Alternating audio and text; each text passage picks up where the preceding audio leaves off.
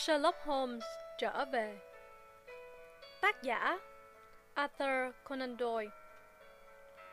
Cuộc phiêu lưu của sáu pho tượng Napoleon.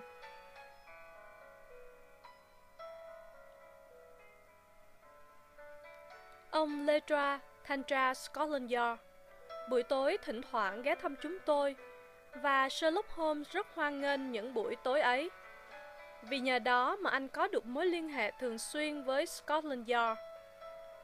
Để đền đáp lại cho những tin tức mà Lestra đem đến, Holmes luôn chăm chú lắng nghe mọi tình tiết về các vụ án mà viên thanh tra này đang phụ trách điều tra. Đôi lúc, như hoàn toàn vô tình, anh biết cách đưa ra những lời khuyên và gợi ý rút từ vốn trí thức và kinh nghiệm phong phú của anh. Riêng tối hôm đó, Letra sau khi nói về thời tiết và tin các báo, không nói gì thêm nữa, chỉ làm thinh. Holmes nhìn xoáy vào ông. Ông có vụ nào đáng chú ý không? Holmes hỏi. Ồ không, ông Holmes ạ, à, chẳng có gì đặc biệt cho lắm. Vậy thì ông cứ kể cho tôi nghe đi. Letra cười. Khó mà giấu nổi ông điều gì, ông Holmes ạ. À. Đúng là tôi đang nghĩ đến một chuyện, nhưng nó thật vớ vẩn, nên tôi cứ phân vân không biết có nên làm phiền ông không. Mặt khác, việc này lại rất đặc biệt, chắc chắn là như thế. Tôi biết ông vốn rất thích tất cả những chuyện khác thường. Nhưng theo tôi, chuyện này nên để bác sĩ Watson quan tâm hơn là tôi với ông. Bệnh tật gì không? Tôi hỏi. Chứng điên, mà lại là một bệnh điên kỳ quặc nữa. Các ông chắc không tưởng tượng được bây giờ mà lại có người căm ghét Napoleon đệ nhất. Đến mức hệ thấy bất cứ một hình tượng nào của ông ta là đập vỡ cho bằng được. Holmes ngã người trên ghế. Chuyện này không thuộc lĩnh vực của tôi, anh nói. Đúng thế thì tôi đã nói mà. Nhưng khi thằng cha đó phạm tội ăn trộm để đập nát những pho tượng không phải của hắn, thì câu chuyện đã chuyển từ tay bác sĩ sang tay cảnh sát rồi. Holmes lại ngồi thẳng dậy. Ăn trộm mà! Câu chuyện đã thú vị hơn rồi. Xin ông kể chi tiết cho tôi nghe với. Letra rút cuốn sổ ghi chép công vụ ra và lật từng trang để nhớ lại cho rành mạch. Vụ thứ nhất chúng tôi được báo là cách đây 4 hôm. Sự việc xảy ra tại cửa hiệu ông uh, Moss Hudson làm nghề bán tranh, tượng uh, ở đường Kennington. Người phụ trách vừa rời khỏi cửa hiệu một lát thì nghe có tiếng loảng xoảng. Anh ta vội quay vào và thấy pho tượng bán thần Napoleon vẫy vẫn bày trên quầy cùng các tác phẩm nghệ thuật khác đã vỡ tan tành trên sàn nhà.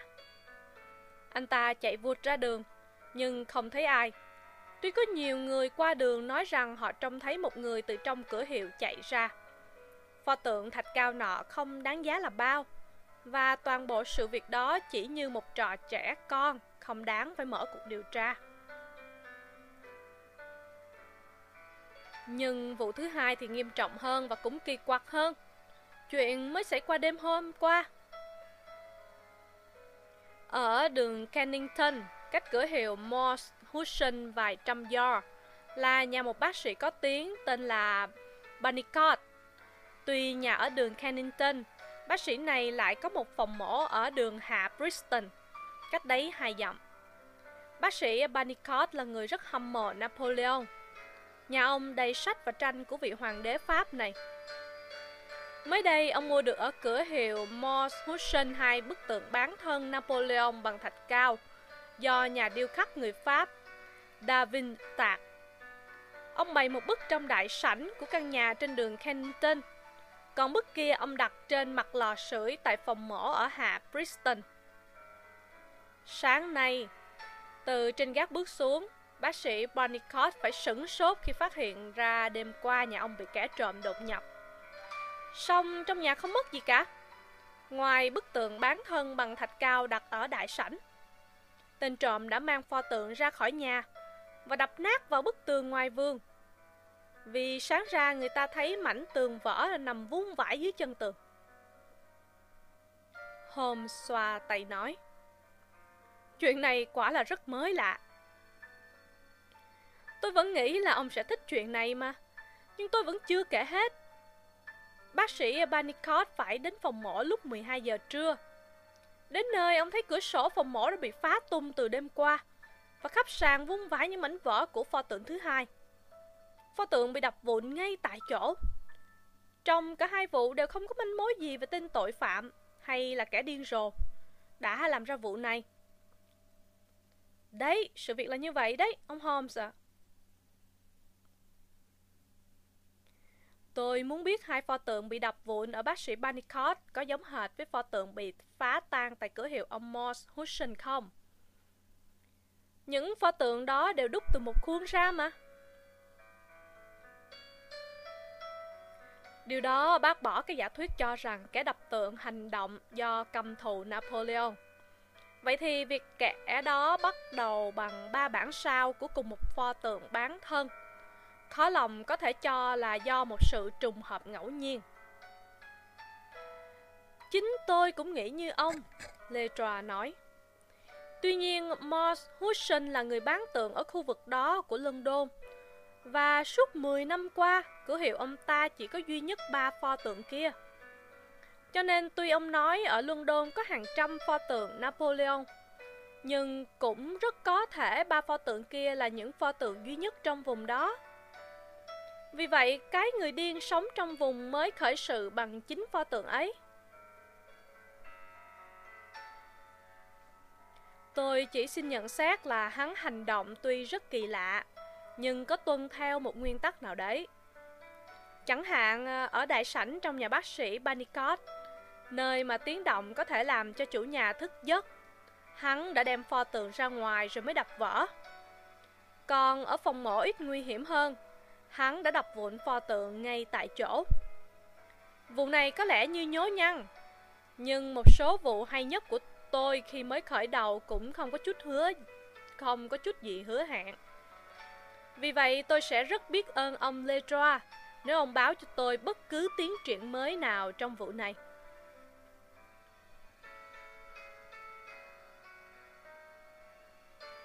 Các sự kiện tiếp theo của vụ án mà bạn tôi đang trông chờ xảy ra nhanh và dưới một hình thức bi đát hơn chúng tôi tưởng tượng nhiều. Sáng hôm sau, tôi còn đang mặc quần áo trong phòng ngủ, thì Holmes gõ cửa bước vào, tay cầm một bức điện. Anh đọc to lên. Đến ngay nhà số 131 đường Pitt, Kensington. Ledra. Thế là thế nào nhỉ? Tôi hỏi. Không rõ. Cái này có thể hiểu thế nào cũng được. Nhưng tôi nghi đây là câu chuyện về những pho tượng kia. Nhưng trong trường hợp này, có lẽ anh bạn đọc phá tượng của chúng ta đã chuyển hoạt động sang một khu khác của London. Cà phê đã pha sẵn cho anh ở trên bàn và xe ngựa đã đợi sẵn ở ngoài cửa rồi. Nửa giờ sau, chúng tôi đã có mặt ở đường Pitt. Lúc chúng tôi đến gần, một đám người hiếu kỳ đã tụ tập trước ngôi nhà. Hôm huyết sáo. Thế này thì ít ra cũng là một vụ mưu sát. Nếu không thì dân vô công rồi nghề ở London không tụ tập đông đến thế. Ồ, Lê Troa đang đứng bên khung cửa sổ trước nhà kia kìa. Chúng ta sẽ biết hết mọi việc ngay thôi. Letra với vẻ mặt trịnh trọng bước ra đón chúng tôi và dẫn vào phòng khách. Chúng tôi thấy một người đàn ông đứng tuổi, mặc áo choàng nội tẩm, đang đi đi lại lại trong phòng. Vẻ băn khoăn lo lắng. Letroa giới thiệu đó là chủ nhà, ông Horace Harker, một nhà báo. Chuyện pho tượng Napoleon lại tiếp diễn, Letroa nói. Tối qua ông tỏ ra quan tâm tới chuyện này, ông Holmes, nên tôi nghĩ ông sẽ vui lòng có mặt khi giờ đây vụ việc đã dẫn đến một sự kiện đáng buồn như thế này. Sự kiện gì vậy? Án mạng. Ông Harker, Phiên ông kể lại cho các vị nghe, các vị đây nghe đầu đuôi câu chuyện vừa xảy ra. Người đàn ông mặc áo choàng quay về phía chúng tôi. Tôi đã nghe tiếng ông, ông Holmes ạ. À. Ông nói. Và nếu ông làm sáng tỏ được sự việc kỳ lạ này, thì tôi cũng thấy mình được đền bù hậu hĩnh cho cái công trình cho cái công trình bày tất cả những việc vừa xảy ra. Mọi việc đều như xoay quanh cái pho tượng bán thân Napoleon tôi mua 4 tháng trước đây. Tôi mua được với giá rẻ tại hiệu Harding Brothers, gần nhà ga High Street. Tôi hay viết bài về đêm và thường ngồi làm việc đến tận sáng sớm. Hôm nay cũng vậy. Tôi ngồi làm việc trong phòng mình ở mặt sau tầng thượng. Gần 3 giờ sáng bỗng nghe có tiếng động dưới nhà. Tôi lắng tai nghe, nhưng chẳng thấy động tĩnh gì nữa. Nên tôi nghĩ đó là tiếng động từ ngoài phố đưa vào. Nhưng độ 5 phút sau, bỗng có tiếng hét hết sức khủng khiếp. Tôi chưa bao giờ nghe thấy một âm thanh nào ghê rợn đến thế ông Holmes ạ. À. Tiếng hát đó sẽ mãi ờ, vang trong tai tôi cho đến suốt đời. Người tê dại đi vì hải hùng. Tôi ngồi bất động vài phút. Sau đó tôi cầm lấy cái que sắt thông lò và bước xuống nhà. Vừa bước vào phòng này, tôi thấy cửa sổ mở toang và pho tượng đặt trên mặt lò sưởi đã biến mất. Tôi không hiểu tại sao tên trộm lại lấy đi một vật như thế. Vì pho tượng thạch cao ấy có đáng giá gì đâu. Như các ông thấy đấy, bất cứ người nào nhảy một bước dài từ cửa sổ này xuống đều có thể ra đến bật lên xuống ở cửa chính. Tên trộm rõ ràng là đã dùng cách ấy, nên tôi đi vòng ra cửa chính và mở cửa. Tôi bước ra ngoài, và trong bóng tối tôi vấp chân suýt ngã đè lên một xác chết đang nằm đó. Tôi chạy vào nhà đem đèn ra. Cổ họng kẻ bất hạnh bị đâm một vết rộng hoác. Quanh xác chết máu loang đầy. Người bị giết nằm ngửa. Hai đầu gối co lên. Miệng há hốc ra trông rất gớm ghiếp.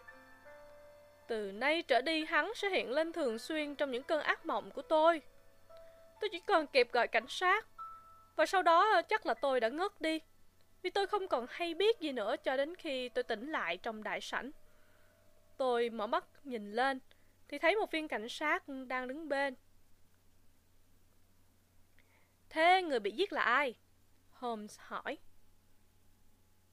Chẳng có gì cho biết người ấy là ai, Leroy nói. Các ông sẽ được nhìn thấy cái xác, nhưng cho đến nay thì chúng tôi chưa làm gì cả được.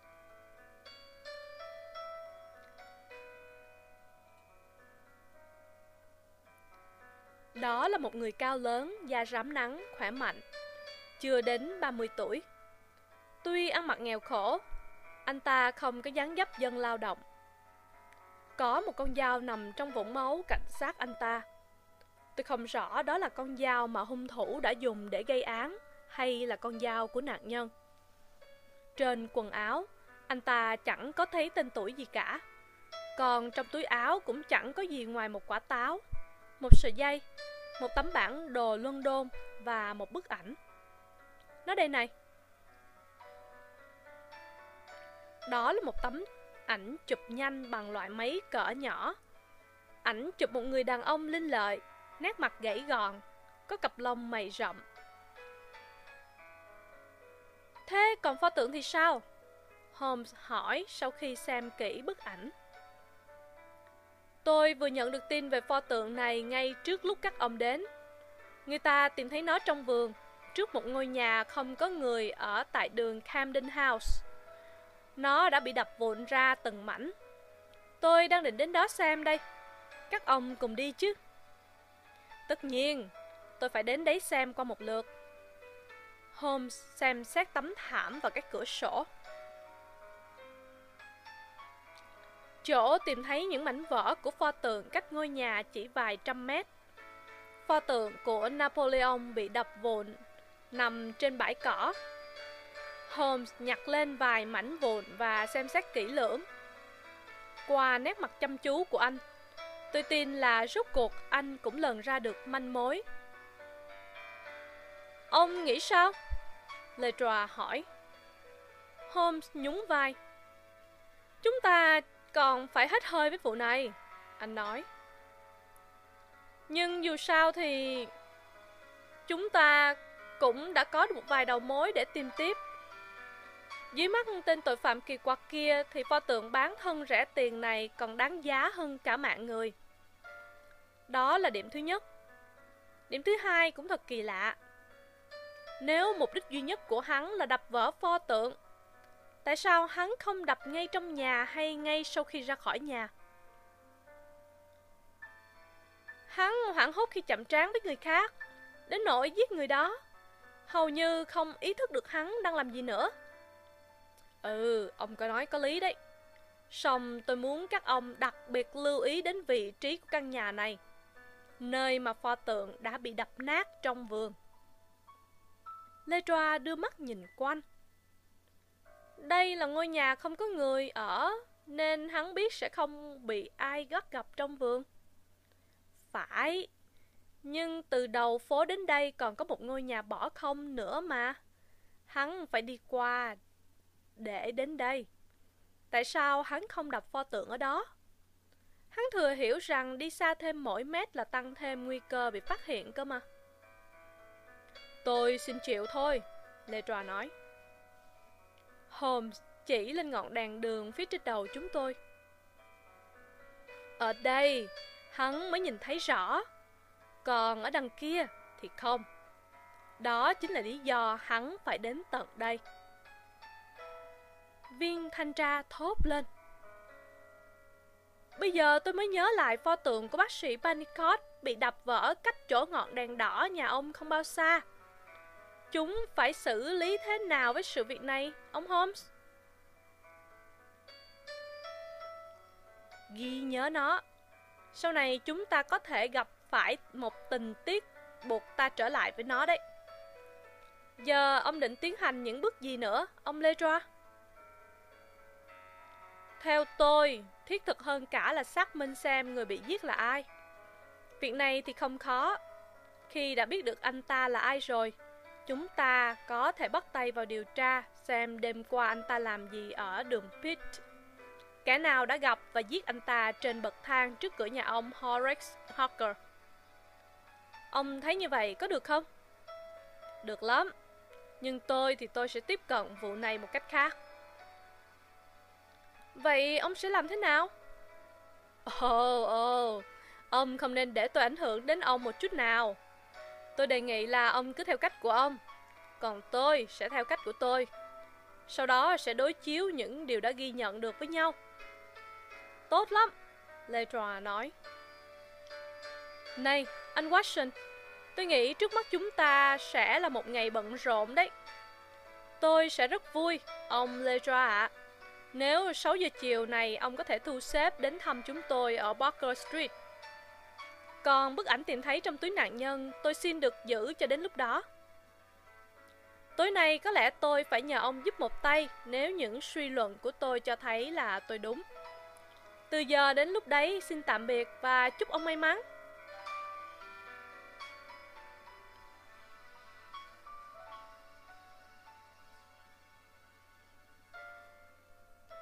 Tôi và Holmes cùng đi bộ đến High Street và rẽ vào hiệu Harding Brothers, nơi đã bán pho tượng nọ.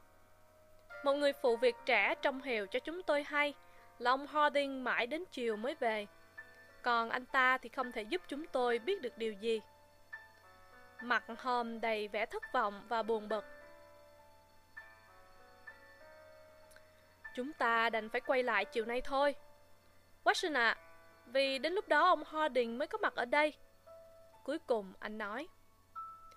Tất nhiên anh đã đoán ra là tôi đang cố lần theo dấu vết mấy pho tượng kia cho đến tận đầu mối. Để xem tại sao gã điên nọ lại quan tâm đến chúng như vậy. Bây giờ chúng ta đến phố Kennington gặp ông Morse Hudson. Thử xem ông ta có biết điều gì có thể làm sáng tỏ vụ này chăng? Chúng tôi đi xe ngựa mất một giờ thì đến cửa hiệu bán tranh của ông Morse Hushin. Ông là một người thấp bé, mập mạp, mặt đỏ, phong thái có vẻ nóng nảy. Vâng, thưa ngài, hắn đập vỡ ngay tại quầy của tôi, thưa ngài. Ông nói, chúng tôi đóng thuế được gì? Nếu bà ai cũng có thể vào nhà phá phách đồ đạc. Vâng, thưa ngài, chính tôi đã bán cho bác sĩ Banicott hai pho tượng. Tôi mua của ai những pho tượng ấy ư? Tôi không hiểu chuyện đó có can hệ gì đến sự việc. Thôi được, ngài đã muốn biết thì tôi xin nói. Tôi mua tại hãng à, uh, Chowder và công ty trên đường Church Stepney. Tôi có mấy pho tượng ư? Ba pho. Hai cộng một là ba. Hai pho tôi bán cho bác sĩ Banicott. Còn một pho nữa bị đập nát ngay giữa ban ngày ban mặt tại quầy hàng của tôi. Tôi có biết người trong ảnh này không ư? Không, tôi không biết. À có, tôi có biết. Hắn là Peppo, người Ý. Hắn à, làm được một vài việc cho cửa hiệu tôi. Hắn biết chạm khắc đôi chút và làm vài việc sai vặt ở trong hiệu. Hắn đi khỏi hiệu tuần trước và từ đó tôi chẳng nghe thấy tâm hơi gì về hắn nữa. Không, tôi không biết hắn từ đâu đến. Hắn rời hiệu tôi đi đâu tôi cũng chẳng hay. Tôi chẳng có gì xung khắc với hắn khi hắn làm việc ở đây. Hắn đi khỏi đây hai ngày trước khi pho tượng bị đập vỡ. Ồ, oh, những điều Mo Hudson cho chúng tôi biết thật đáng giá. Chúng ta không thể mong muốn gì hơn thế. Holmes nói khi chúng tôi rời cửa hiệu. Chúng ta đã biết được tay Peppo này dính dáng đến cả hai vụ, cả ở Kennington lẫn ở Kensington. Thật đáng công đi 10 dặm đường đến đây.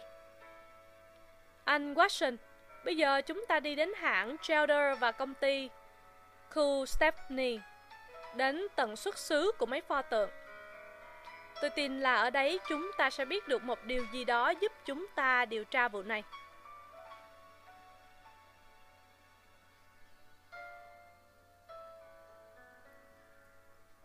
Chúng tôi tìm ra cái xưởng tặc tượng ấy trên một con đường rộng chạy dọc bờ sông. Bên ngoài xưởng là một khoảng sân rộng ngổn ngang những sản phẩm bằng đá đủ loại. Bên trong có một căn phòng lớn với 50 công nhân đang tạc tượng và đúc tượng theo khuôn. Chủ xưởng, một người Đức cao lớn, tiếp chúng tôi rất lịch sự và trả lời rõ ràng mọi câu hỏi của Holmes. Sổ sách cho thấy, xưởng ông đã sản xuất hàng trăm pho tượng bán thân Napoleon bằng thạch cao. Tất cả đều được đúc ra từ một khuôn, dùng pho tượng cẩm thạch của nhà điêu khắc David làm mẫu. Ba sản phẩm trong một lô hàng riêng gồm 6 pho tượng đã đem giao cho ông Morse Hudson khoảng một năm trước. Số còn lại thì bán cho hiệu Harding Brothers ở Kensington. 6 pho tượng trong lô hàng đó chẳng có gì khác với những pho tượng còn lại. Ông không hình dung nổi vì lẽ gì lại có kẻ chỉ muốn đập vỡ những pho tượng ấy.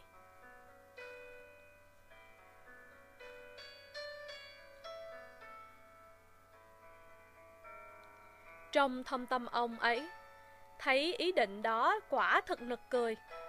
Mỗi pho tượng đều được đúc từ hai khuôn. Khuôn này đúc nửa mặt bên phải, khuôn kia nửa bên trái. Sau đó ghép hai nửa lại với nhau.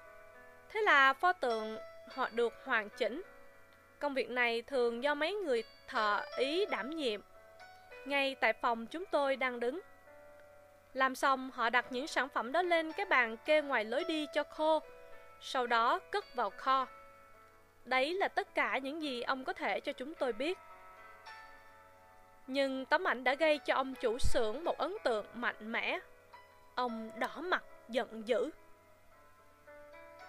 Vâng, thật sự tôi biết rõ hắn. Ông hét to lên. Từ trước đến giờ chỉ có một lần duy nhất cảnh sát đến xưởng tôi Chính là vì thằng này đây. Chuyện đó xảy ra hơn một năm nay rồi. Hắn dùng dao đâm một tay người Ý khác ở ngoài phố, Rồi chạy bổ vào xưởng tôi để trốn cảnh sát đang đuổi bắt phía sau. Hắn bị tóm cổ ngay tại đây. Tên hắn là Peppo. Tôi không hề biết họ của hắn. Tuy thế, hắn là một tay thợ khá, Một trong những tay giỏi nhất đấy. Hắn bị kết án gì? Người bị hắn đâm không chết Cho nên người ta chỉ xử hắn một năm tù ngồi Tôi tin rằng giờ hắn đã được tự do Nhưng hắn chẳng dám thò mặt về đây Người em họ của hắn đang làm việc ở chỗ tôi. Hy vọng anh ta có thể mách cho ông biết Pepper hiện ở đâu. Không, không, Holmes kêu lên. Ông đừng nói gì với em họ của hắn cả. Tôi xin ông đừng nói gì. Việc này rất hệ trọng. Càng đi sâu vào, tôi càng thấy nghiêm trọng. Trong cuốn sổ của ông, tôi thấy ghi là những pho tượng đó được bán ngày 3 tháng 6 năm ngoái. Ông có thể cho chúng tôi biết ngày pepo bị bắt được không?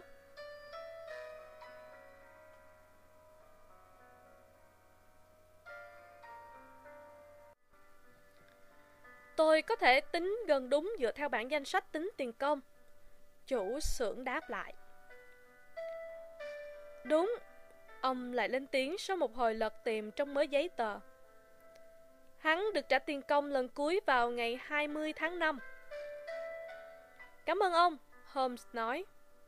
Tôi nghĩ không nên làm mất thì giờ và lạm dụng lòng kiên nhẫn của ông nữa.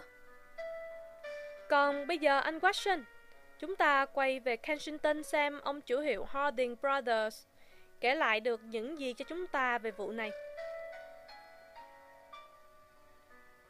Ông Harding là một người nhỏ bé, nhanh nhẹn, tỉnh trí và nhanh miệng. Vâng, thưa ngài, tôi đã đọc được chuyện này trên các báo buổi chiều. Ông Horace Harker là một trong những khách hàng của chúng tôi. Chúng tôi bán cho mấy pho tượng nọ cách đây mấy tháng.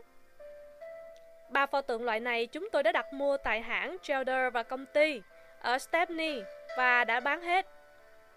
Bán cho ai ư? À, để tôi xem sổ sách bán hàng và trả lời ngày ngay thôi. Đúng, trong này có ghi đầy đủ. Một pho bán cho ông Harker. Ông thấy đấy.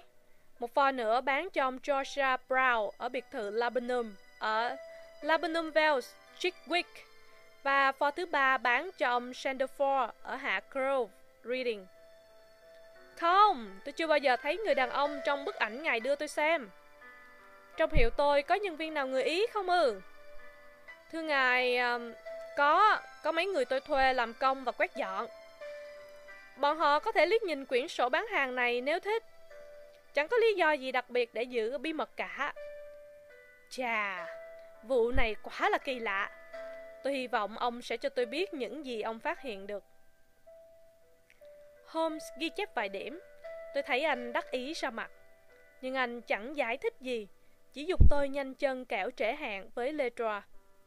Quả nhiên khi chúng tôi về đến phố Barker, viên thanh tra đã đợi sẵn ở đấy và đang đi đi lại lại vẻ sốt ruột. Công việc thế nào rồi, ông Holmes? Ông ta lên tiếng hỏi. Chúng tôi đã bận rộn suốt ngày và thật là không uổng công chút nào. Bạn tôi giải thích. Giờ tôi có thể lần theo dấu vết của từng pho tượng từ lúc mới được đúc trong khuôn ra. Các pho tượng à! Letra thốt lên. Thôi được, thôi được, ông Holmes. Ông có phương pháp của riêng ông. Xong tôi cho là ngày vừa qua tôi khám phá được nhiều điều hơn ông. Tôi đã xác minh được người bị giết là ai và tìm ra nguyên nhân gây án. Tuyệt vời! Ngài Thanh tra Hill, người chuyên theo dõi kiều dân Ý sống tại khu phố Italia, vừa trông thấy đã nhận ngay ra hắn. Hắn tên là Pietro Vanucci, quê ở Napoli, là một trong những tay đâm thuê chém mướn sừng sỏ nhất London. Hắn có liên hệ với bọn mafia, như ông biết đấy, một tổ chức chính trị bí mật. Giờ đây ông thấy đấy, vụ này bắt đầu sáng tỏ. Kẻ giết hắn có lẽ cũng là người Ý và là thành viên mafia. Tay này chắc đã vi phạm luật lệ như thế nào đó. Petro rình tìm hắn. Tấm ảnh ta tìm thấy trong túi áo hắn có lẽ là của chính tay này. Hắn mang theo để không giết nhầm người khác. Hắn theo dõi địch thủ. Khi thấy tên này lẻn vào nhà, hắn đứng ngoài đợi tên này trở ra. Và trong cuộc ẩu đả với địch thủ, hắn đã bị tử thương. Ông nghĩ thế nào về điều này, ông Holmes? Holmes vỗ tay tán đồng. Tuyệt, ông Letra thật là tuyệt. Anh thốt lên. Nhưng tôi chưa rõ ông lý giải như thế ờ, nào về việc mấy pho tượng bị đập nát. Lại mấy pho tượng. Ông không gạt bỏ được mấy pho tượng ấy ra khỏi đầu sao? Rốt cuộc đấy chỉ là chuyện vớ vẩn. Chính vụ án mạng mới là cái mà chúng ta thật sự quan tâm. Và tôi có thể nói với ông là tôi đã nắm được mọi đầu mối. Thế bước tiếp theo ông định làm gì? Hết sức đơn giản. Tôi cùng ngày hiu đến khu phố Italia, tìm cho ra tên trong ảnh nọ và bắt hắn vì tội giết người. Ông cùng đi với chúng tôi chứ? Có lẽ không đâu. Tôi có cách đơn giản hơn nhiều. Tôi rất mong đêm nay ông cùng đi với chúng tôi. Tôi có thể sẽ giúp ông bắt được hắn. ở khu phố Italia ư? Không, theo tôi. Tìm bắt hắn ở Chickwick là chắc hơn cả. Ông Letra, nếu đêm nay ông đi cùng tôi đến Chickwick, thì tôi hứa ngày mai sẽ đi với ông đến khu phố Italia. Hoãn lại một tí đâu có hại gì. Anh Watson, trong lúc chờ đợi, anh làm ơn bấm chuông gọi giúp người đưa thư, vì tôi muốn gửi gấp một bức thư rất hệ trọng.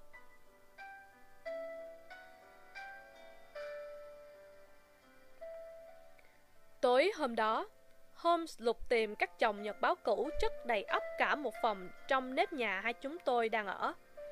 Cuối cùng rồi anh cũng ra với chúng tôi, mặt rạng rỡ vẻ đắc thắng. Nhưng anh chẳng hé răng nói gì với tôi.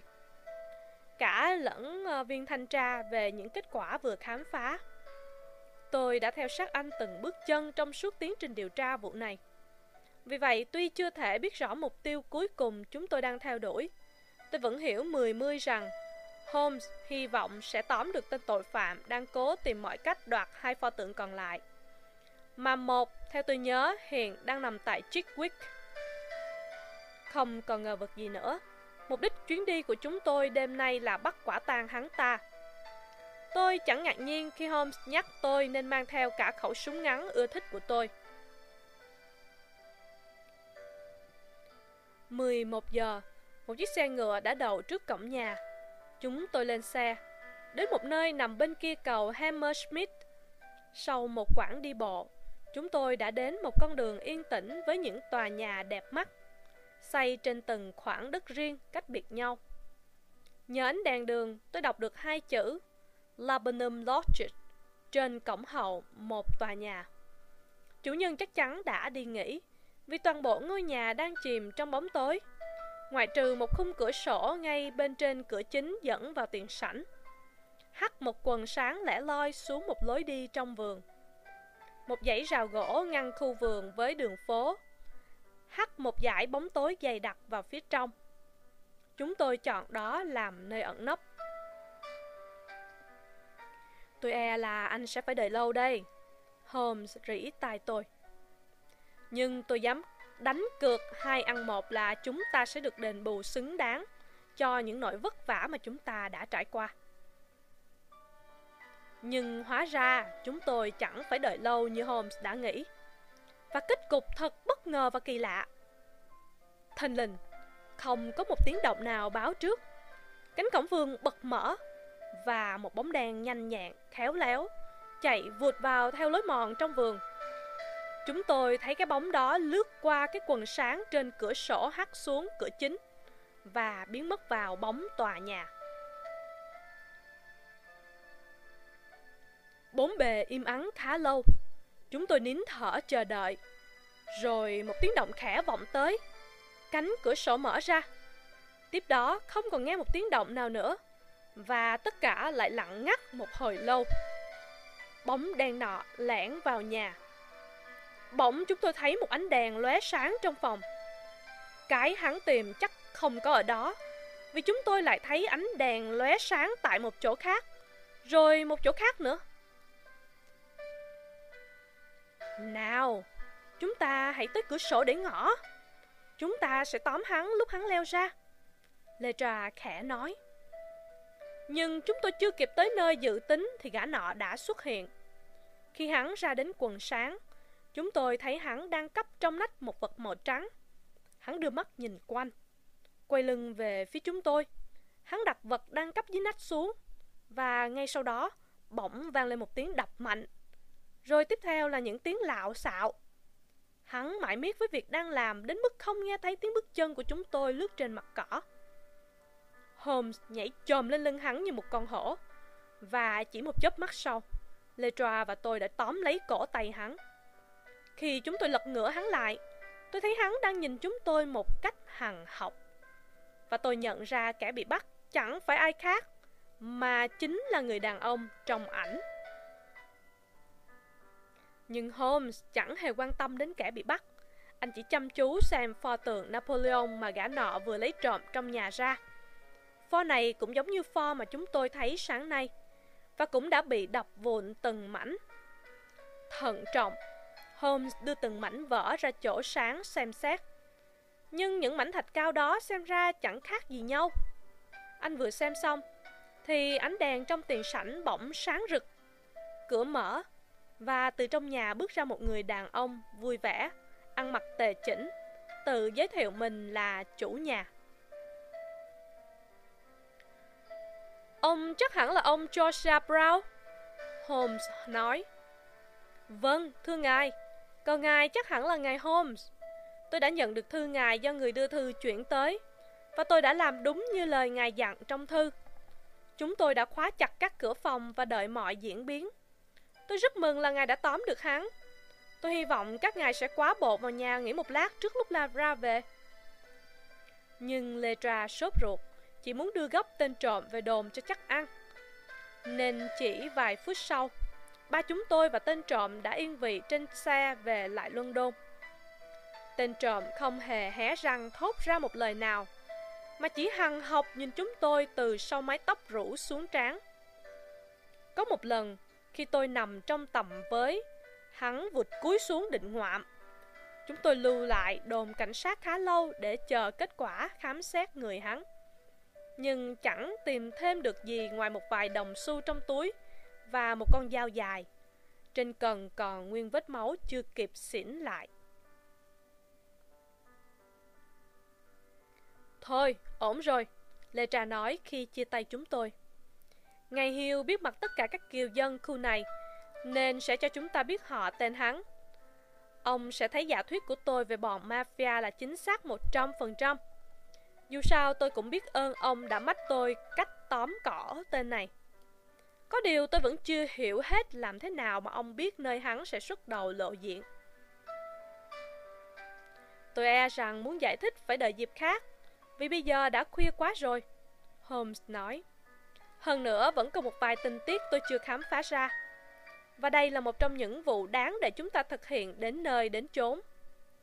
Nếu ngày mai ông chịu khó ghé lại nhà tôi vào lúc 6 giờ, tôi nghĩ tôi có thể cho ông thấy. Cho tới lúc này ông vẫn chưa hiểu hết điểm mấu chốt của vụ này. Đó mới chính là những điểm khiến vụ này là vụ án độc đáo nhất lịch sử tội phạm.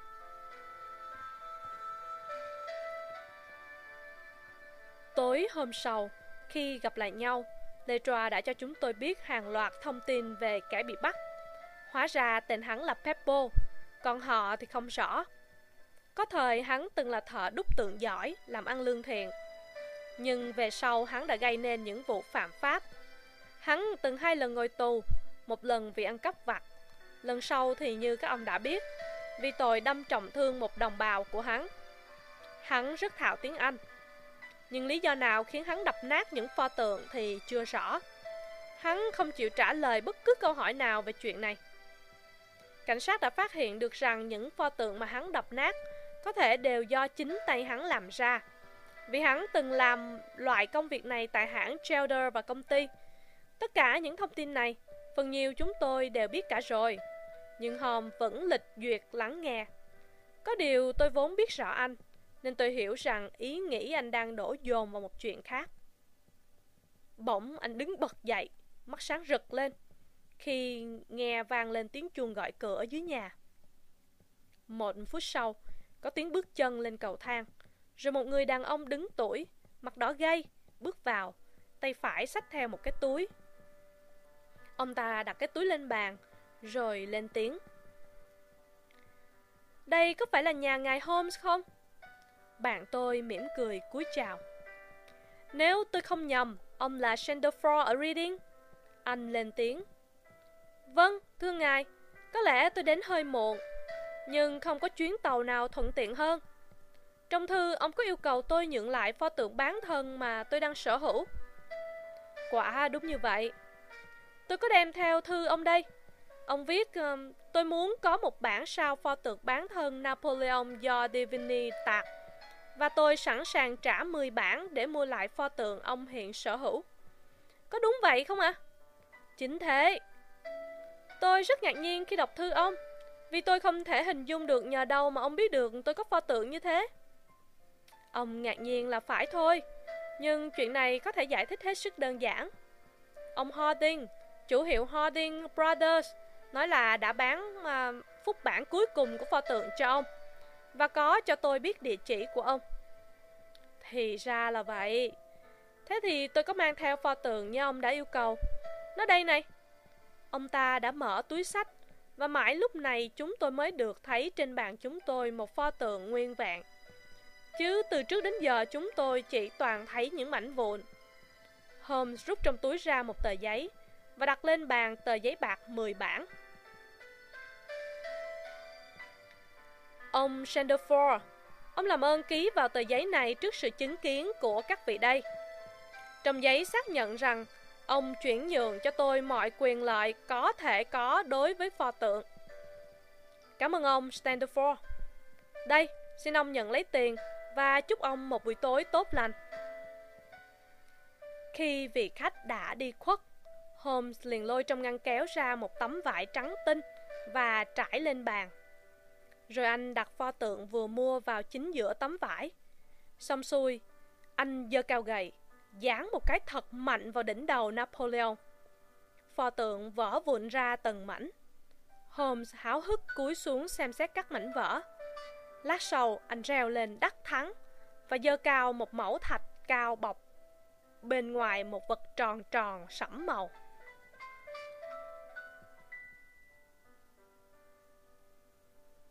Thưa các vị, anh reo lên. Xin được giới thiệu với các vị viên ngọc đen nổi tiếng của dòng họ Borgias. Letra và tôi ngồi lặng người đi một lúc, rồi cả hai cùng vỗ tay hệt như vừa xem xong một vở kịch. Má Holmes vốn tái nhợt giờ vụt ửng hồng. Anh cúi chào chúng tôi như một diễn viên bậc thầy, đáp lại lòng ngưỡng mộ của khán giả. Chỉ trong những khoảng khách đó, Holmes mới tỏ ra là một nhân viên rất người, rất thích được ngưỡng mộ và thán phục. Chữ không phải là một cái máy giỏi suy chứ không phải là một cái máy giỏi suy luận. Vâng, thưa các ngài, anh nói. Đây chính là viên ngọc lừng danh thế giới. Tôi đã có cái may mắn được theo dõi hành trình của viên ngọc quý từ phòng ngủ của quận công xứ Colonna trong khách sạn Darcy, nơi nó bị mất, cho tới khi nó chui vào pho tượng cuối cùng trong số 6 pho tượng Napoleon do hãng Gelder và công ty tại Stepney đúc ra. Ông Letra, chắc ông còn nhớ vụ scandal nổ ra sau ngày viên ngọc quý này mất tích và những nỗ lực tìm kiếm vô vọng của cảnh sát London. Chính tôi cũng được mời đến làm cố vấn cho họ trong vụ này, nhưng tôi đã không làm sáng tỏ được gì. Người ta nghi cho cô hầu gái của quận chúa. Cô này người Ý, và người ta cũng phát hiện ra rằng cô ta có một người anh ở London. Nhưng chúng tôi không tìm ra được bất cứ một mối liên hệ nào giữa hai người. Cô ta tên là Luretia Venusi, và tôi tin chắc rằng chính gã Pedro bị giết cách đây hai hôm là anh cô ta.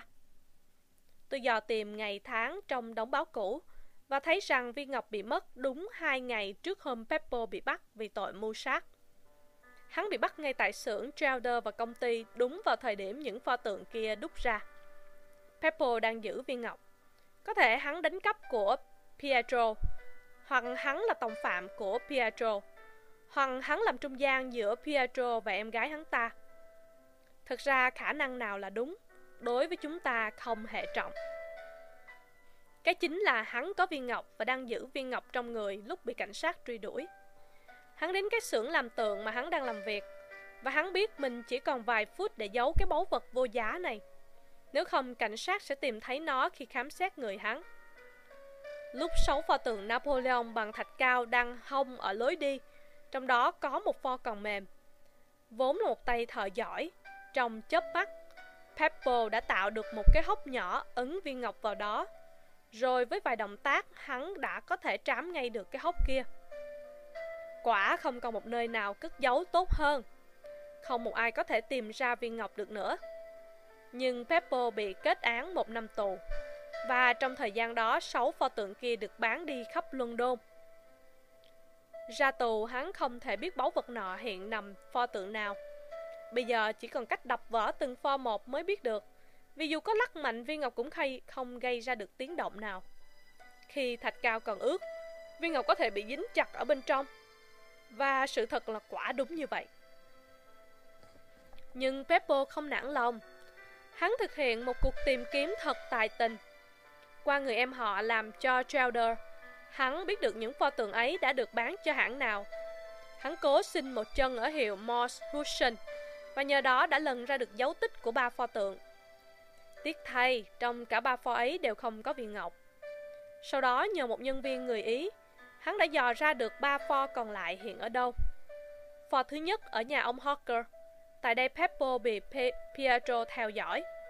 Tên này vốn coi hắn như kẻ chịu trách nhiệm về vụ mất viên ngọc. Peppo đã hạ sát tên này trong trận ẩu đả sau đó. Nếu chúng đồng lõa với nhau thì tại sao Pietro lại phải mang theo tấm ảnh? Tôi hỏi. Đó là một phương tiện để hỏi dò người khác xem họ có nhận ra người trong ảnh không. Lý do chỉ có vậy. Sau khi gây án mạng, tôi đoán chắc Peppo nhất định phải hành động khẩn trương hơn, chứ không thể chần chừ. Hắn sợ cảnh sát khám phá được điều bí mật của hắn, nên hắn phải làm gấp trước khi bị cảnh sát biết. Tất nhiên, ở thời điểm đó, tôi chưa thể nói rằng hắn không tìm thấy viên ngọc. Tôi cũng chưa thể kết luận đích xác rằng hắn đang tìm viên ngọc. Nhưng tôi biết rằng hắn đang tìm một vật gì đó. Vì hắn phải mang pho tượng qua mấy nhà liền để tìm một chỗ nào đó có ánh đèn. Bây giờ chỉ còn có hai pho, nên dĩ nhiên hắn phải tìm pho ở London trước tiên. Vì thế tôi phải báo trước với chủ nhà để tránh một thảm kịch thứ hai. Và ở đó chúng ta đã thu được kết quả mỹ mãn. Lúc này dĩ nhiên tôi đã biết chắc cái mà chúng ta đang theo đuổi chính là viên ngọc Porgias Tên kẻ bị giết đã giúp tôi tìm ra mối liên hệ giữa các sự việc với nhau. Cuối cùng chỉ còn một pho tượng độc nhất, pho ở Reading. Và chắc chắn viên ngọc phải nằm ở đó. Tôi đã mua nó từ tay chủ nhân trước sự chứng kiến của các vị.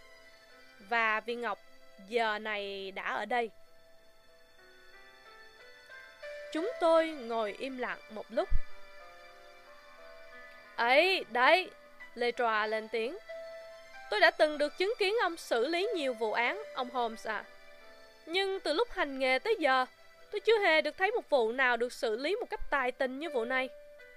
Nếu ngày mai ông có nhà ý quá bộ đến Scotland Yard, thì tôi tin rằng không một ai, kể từ ông thanh trà già nhất đến anh nhân viên trẻ nhất, không lấy làm sung sướng được bắt tay ông. Cảm ơn ông, Holmes nói. Cảm ơn ông. Và khi anh quay đi, tôi có cảm giác xúc động hơn bất cứ lúc nào mà tôi từng được chứng kiến. Lát sau anh đã lỡ trở lại thành một con người có cách suy nghĩ lành lạnh và thực dụng như cũ. Watson, cất giúp viên ngọc vào chỗ an toàn. Anh nói, tạm biệt ông Letra. Nếu sau này ông có gặp một vấn đề nhỏ nhặt nào, tôi sẽ rất lấy làm sung sướng được góp với ông một vài ý nhỏ để giúp ông tìm giải pháp.